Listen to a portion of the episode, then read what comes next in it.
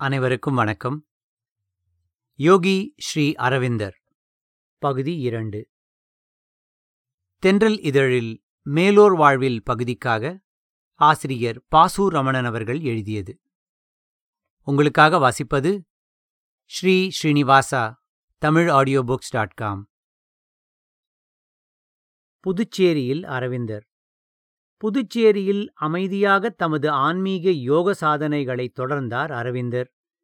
நாளடைவில் முற்றிலுமாக அரசியல் தொடர்புகளை விட்டுவிட்டு மெய்ஞான தவத்தில் ஆழ்ந்தார். தீவிர யோக சாதனை மேற்கொண்டு அதன் உச்சநிலையை அடைந்தார். ஸ்ரீ அன்னை. இந்நிலையில் மிர்ரா அல்ஃபாசா என்னும் மிர்ரா ரிச்சர்டு தனது கணவர் ரிச்சர்டுடன் பாண்டிச்சேரி வந்தார். அரவிந்தரையே தனது ஆன்மீக குருவாகக் கண்டு அவரையே சரணடைந்தார். அவரது கடும் முயற்சியால் அரவிந்தர் ஆசிரமம் உருவாக்கப்பட்டது. மிர்ரா சாதகர்களால் அன்போடு ஸ்ரீ அன்னை என்று அழைக்கப்பட்டார். ஸ்ரீ அன்னையின் வருகைக்குப் பிறகு ஆர்யா என்ற தத்துவ மாத இதழை தொடங்கினார் ஸ்ரீ அரவிந்தர். தெய்வீக வாழ்க்கை யோகங்களின் ஒன்றிணைப்பு கீதை கட்டுரைகள் ஈசா உபநிடிதம் போன்றவற்றை அவற்றில் தொடராக எழுதினார். பூரண யோகம். பரிணாமம் என்பது மனிதனோடு முற்றுப்பெறுவதில்லை. கல் தாவரம் மிருகம் மனிதன் என்ற படிநிலைகளில் அடுத்த நிலை நோக்கி மனிதன் சென்றாக வேண்டும். அதுதான் ஆதிமனிதன் என்னும் உயர்நிலை. மனிதன் இதில் ஓர் இடைநிலை பொருளே. அவனுக்கு அடுத்த பரிமாணம் நோக்கி என்றாவது ஒரு நாள் சென்றாகத்தான் வேண்டும். அதற்கு பல ஆயிரம் ஆண்டுகள் பிடிக்கும் என்றாலும் மனிதன் நினைத்தால் கடுமையாக முயன்றால் அவன் உடலை அதற்குத் தகுதியானதாக்கிக் கொண்டால் அதனை துரிதப்படுத்த இயலும் என்பது அரவிந்தரின் வாக்கு. அதை அடைவதற்காக அவர் வலியுறுத்திய தியானப் பயிற்சி முறையே பூரணயோகம். தன் பணி ஆன்ம விடுதலையே என்பதை உணர்த்த அரவிந்தர் அதற்கான முயற்சிகளை தீவிரமாக மேற்கொண்டார். மகாகாவியம் சாவித்ரி. அவரது பூரண யோகத்தின் விளைவால் சாவித்ரி என்ற மகாகாவியம் உருவானது. அதனை அனைவரும் படிக்க வேண்டும் என ஸ்ரீ அன்னை சாதகர்களிடம் வலியுறுத்தினார். இதில் ஒவ்வொருவரின் தனிப்பட்ட பிரச்சனைகளுக்கும் கேள்விகளுக்கும் விளக்கம் உள்ளது. எல்லா பிரச்சனைகளுக்கும் தீர்வு இங்கே உள்ளது. ஒரு மனிதன் யோக வாழ்வை மேற்கொள்ளத் தேவையான அனைத்தும் இதில் உள்ளது. அஞ்ஞானத்திலிருந்து விடுபட்டு அதிமானச வாழ்விற்கு நம்மை இட்டுச் செல்லும் வல்லமை மிக்கது சாவித்ரி மட்டுமே என்று ஸ்ரீயன்னை தெரிவித்தார். யோகி அரவிந்தர். இறைவனின் ஆட்சி புவியில் மலர பல வகைகளில் ஸ்ரீ அரவிந்தர் உழைத்தார். ஆனால் அடிக்கடி பகை சக்திகளால் அவரது முயற்சிகளுக்கு தடங்கல்கள் ஏற்பட்டன. இருந்தாலும் தனது யோக சக்தியால் அவற்றை கடுமையாக எதிர்த்துப் போராடி தவ வாழ்வை அரவிந்தர் தொடர்ந்தார். தெய்வீக ஆற்றலுக்கும் ஆதிமனித உணர்விற்கும் ஓர் ஊடகமாக இருந்து செயலாற்றினார். மனித உணர்வுக்குள் தெய்வீக உணர்வை கொண்டு வருவதே அவரது அப்போதைய தலையாய பணியாக இருந்தது. நாளடைவில் தீவிர யோக முயற்சிக்கென ஸ்ரீ அரவிந்தர் ஆசிரமப் பணிகளில் இருந்தும் மற்ற நிர்வாக விஷயங்களில் இருந்தும் முற்றிலுமாக ஒதுங்கிவிட்டார். அதன் காரணமாகவே முன்போல் தரிசனம் கொடுப்பதும் குறைந்து போயிற்று. தெய்வீக சக்தி புவிக்கு இறங்கி வரவேண்டும் என்று அதிதீவிரமாக உழைத்தார் அரவிந்தர். அவர் ஆயிரத்தி தொள்ளாயிரத்தி இருபத்தி ஆறாம் ஆண்டு ஆகஸ்ட் பதினைந்தாம் தேதி தனது பிறந்த நாளன்று ஓர் அறிவிப்பை வெளியிட்டார். தன் யோக சாதனையில் கடந்த ஆண்டு வரை இருந்த தடைகள் முற்றிலுமாய் விலகிவிட்டன என்றும் இனி விரைவில் பல மகத்தான செயல்கள் அற்புதங்கள் நடக்கும் என்றும் அறிவித்தார். அதே ஆண்டு நவம்பர் இருபத்தி நாலு அன்று சாதகர்கள் அனைவரும் ஸ்ரீ அன்னை ஸ்ரீ அரவிந்தர் முன் அமர்ந்து தியானத்தில் மூழ்கினர். சற்று நேரத்தில் ஒரு மிக பெரும் பேரொளி மேலிருந்து இறங்கி வருவதை அனைவரும் உணர்ந்தனர். தங்கள் தலைக்கு மேலே ஓர் உயர்ந்த தெய்வீக சக்தி வியாபிப்பதை உணர்ந்து பரவசப்பட்டனர். மேலிருந்து இறங்கியது ஸ்ரீ கிருஷ்ண பரமாத்மாவின் சக்தி என்றும் மேல்நிலை மனத்திற்கான புதிய திருவுரு மாற்றப்பணி தொடங்கியிருப்பதாகவும் ஸ்ரீ அரவிந்தர் அறிவித்தார். அன்று முதல் அந்த நாள் ஆசிரமத்தில் சித்தி நாள் என்று கொண்டாடப்படலாயிற்று.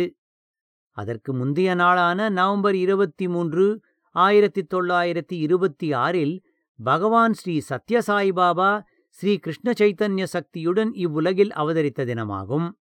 ஸ்ரீ அரவிந்தரின் அறிவிப்பு சத்யசாயி பாபாவின் அவதாரத்தையே குறிக்கிறது என்பது சாயி பக்தர்களின் கருத்து.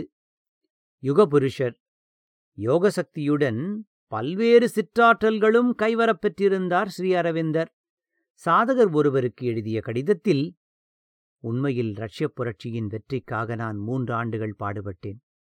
இது சிலருக்கு நகைப்புக்குரியதாகவோ தலைகனம் பிடித்தவனின் பேச்சாகவோ தோன்றலாம். ஆனால் வெற்றியடைய நானும் ஒரு காரணம் என்பது என்னவோ உண்மைதான். நிச்சயமாக எனது சக்தி ஆசிரமத்திற்குள்ளும் அதன் எல்லைகளுக்குள்ளும் அடங்கவில்லை. இச்சக்தி மனித உலகின் மாறுதல்களுக்கும் போரின் சரியான திருப்பங்களுக்கும் பயன்பட்டு வருகிறதென்பதே உண்மை என்று தெரிவித்திருந்தார். ஸ்ரீ அன்னையும் சாதகர்களிடம் ஸ்ரீ அரவிந்தரை பற்றி குறிப்பிடும்போது பூமியின் வரலாற்றின் தொடக்க காலத்திலிருந்து இங்கு நடந்தேறியுள்ள மகத்தான உருமாற்றங்கள் யாவற்றுக்கும் பின்னால் ஸ்ரீ அரவிந்தர் இருந்து வந்துள்ளார். ஒரு ரூபத்தில் இல்லாவிட்டால் இன்னொரு ரூபத்தில் ஒரு பெயரில் இல்லாவிட்டால் மற்றொரு பெயரில் என்று குறிப்பிட்டார். அரவிந்த யோகம். ஸ்ரீ அரவிந்தர் பகை சக்திகளின் தாக்குதலுக்கு அடிக்கடி உள்ளாகி வந்தாலும் புவியில் இரையாட்சி மலர்வதற்கு அயராது பாடுபட்டு வந்தார். மகான்கள் அவதரிப்பது ஒரு குறிப்பிட்ட நோக்கத்திற்காகவே. அதுபோலவே ஸ்ரீ அரவிந்தரின் அவதாரமும் நிகழ்ந்தது. முதலில் இந்தியா அந்நியரின் பிடியிலிருந்து விடுதலை பெற வேண்டும் என அவர் விரும்பினார். அதையே முக்கிய நோக்கமாகக் கொண்டு அதற்காகவே தொடர்ந்து உழைத்தார். இந்தியா விடுதலையடையும் என்று அவருக்கு இறைவனால் உறுதிப்படுத்தப்பட்ட பின்னரே யோக சாதனையில் தீவிரமாக இயங்கினார்.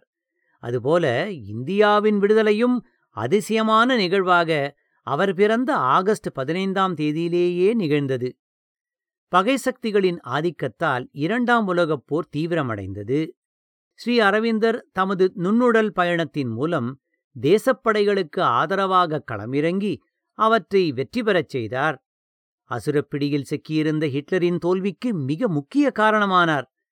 அவரது அவதாரப் பணியில் பகை சக்திகளை வென்று புவியில் அமைதி ஏற்படுத்துவது இரண்டாவது மிக முக்கிய நோக்கமாக அமைந்தது. வாழ்வே யோகம் யோகமே வாழ்வு என்பதை வலியுறுத்தும் விதமாக பூரண யோகத்தைச் செயல்படுத்தி புவியில் பூரண அமைதியையும் இறைவனின் ஆட்சியையும் கொண்டுவர பாடுபட்டார். மனிதன் அதிமனிதன் என்னும் தேவநிலைக்கு உயர்ந்து பரிணாமத்தில் பூரணத்துவம் பெற வேண்டும் என்பதற்காக உழைத்தார். அதற்காக புவியில் மேல்மன உணர்வு என்னும் சக்தியை கொண்டு வந்தார். அவரது அவதாரத்தின் மிக முக்கிய மூன்றாவது நோக்கமாக இதனை கூறலாம். இதற்காகவே அவர் பிறந்தார். அந்த நோக்கம் நிறைவேறுவதற்கு தடங்கலாக இருந்தவற்றையும் போராடி வென்றார். உலகில் தெய்வீக வாழ்க்கை அமைந்து புதிய அதிமன யுகம் உருவாக வேண்டும். அதை தான் மட்டும் அடைந்தால் போதாது தான் அமைத்துத் தந்த யோகமுறைகளை பயன்படுத்தி உலக மக்கள் யாவரும் அடைய வேண்டும் என்பதே ஸ்ரீ அரவிந்தரின் அவா. அதற்காகவே பூரண யோகத்தை உருவாக்கி வழிகாட்டினார். அந்த அயராத முயற்சியில் ஸ்ரீ அரவிந்தருக்கு உடல்நலக்குறைவு ஏற்பட்டது. ஏற்கனவே பகைச்சக்திகளின் தாக்கத்தால் ஏற்பட்ட கால் முறிவிலிருந்து குணமானவருக்கு தற்பொழுது நீர் பிரிவதில் சிரமம் ஏற்பட்டது. உடல்நலம் மிகவும் பாதிக்கப்பட்டது. ஆனால் அவர் உடல் நலிவடைந்த பொழுதும் அவர் ஆன்மா சூரியனைப் போல பிரகாசித்தது. இது அவர் முகத்திலும் தெரிய ஆரம்பித்தது. உயர்மனச் சக்தியின் இரக்கத்தால் ஸ்ரீ அரவிந்தரின் உடல் பொன் போல பிரகாசித்தது. அவரைக் கண்டவர்கள் வியப்புறும் வண்ணம் அவர் உடலிலிருந்து ஓர் ஒளி சுற்றிலும் பரவியது. ஒரு தேவபுருஷனைப் போன்றும் மிகப்பெரிய யோகியைப் போன்றும் ஸ்ரீ அரவிந்தர் காட்சி தந்தார். தன் முயற்சிகளைப் பற்றி ஸ்ரீ அரவிந்தர் கூறும்பொழுது நான் எனக்காக வேண்டி எதையும் செய்யவில்லை.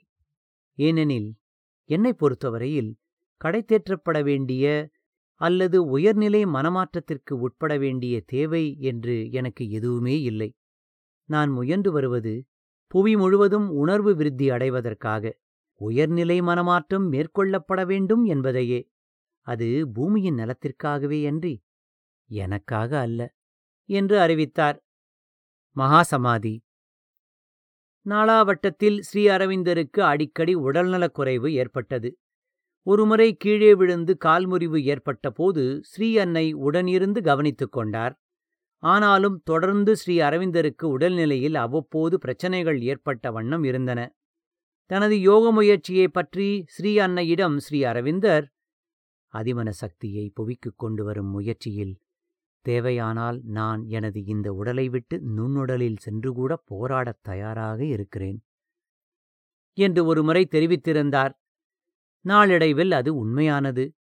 ஆயிரத்தி தொள்ளாயிரத்தி ஐம்பதாம் வருடம் டிசம்பர் மாதம் ஐந்தாம் தேதி இரவு மணி ஒன்று இருபத்தி ஆறு இரையாற்றலை புவிமீது இறக்கி அதிமனிதனை உருவாக்க வேண்டும் என்று அயராது பாடுபட்ட மகாயோகி ஸ்ரீ அரவிந்தர் மகாசமாதி அடைந்தார். ஸ்ரீ அரவிந்தர் மறைந்தும் அவரது உடல் ஒளி வீசிக் கொண்டிருந்தது. கிட்டத்தட்ட ஐந்து நாட்கள் அந்த மகாயோகியின் உடல் வாடவில்லை. முகப்பொலிவு குன்றவில்லை. அவர் மறைந்த நூத்தி பதினோரு மணி நேரத்திற்குப் பிறகு அவரது உடல் கருங்காலி மரப் பெட்டியில் வைக்கப்பட்டு ஆசிரம முற்றத்தில் உள்ள சர்வீஸ் மரத்தடியில் ஆசிரம சாதகர்களின் முன்னிலையில் நல்லடக்கம் செய்யப்பட்டது. புதுச்சேரி அரவிந்தர் ஆசிரமம் ஸ்ரீயன்னை ஸ்ரீ அரவிந்தர் இருவரது கோட்பாடுகளையும் விளக்கும் ஆன்மீக ஆலயமாக தேடுகிறது. இன்றளவும் தம்மை நாடி வந்து வழிபடுபவர்களுக்கு அருள் ஒளி காட்டி சூட்சும ரீதியில் அவர்களைக் காத்து நல்வழிப்படுத்தி வருகின்றனர் ஸ்ரீ அன்னையும் ஸ்ரீ அரவிந்தரும். இதனுடன் யோகி ஸ்ரீ அரவிந்தர் நிறைவடைந்தது. ஆசிரியர் பாசு ரமணன். உங்களுக்காக வாசித்தது Sri Srinivasa Tamil audio books dot com Thendral பத்திரிகையினை பற்றிய விவரங்கள் அறிய Tamil online dot com Tamil audio புத்தகங்களை பற்றிய விவரங்கள் அறிய Tamil audio books dot com தங்களின் கருத்துக்களை Tamil audio books at Gmail dot com என்ற முகவரிக்கு தெரியப்படுத்தவும். இதை போன்ற தமிழ் ஒலி வடிவங்களுக்கு ஆதரவு அளித்து வரும் அனைத்து உள்ளங்களுக்கும் நன்றி. Please do follow us at SoundCloud dot com thank you for your continued support நன்றி வணக்கம்.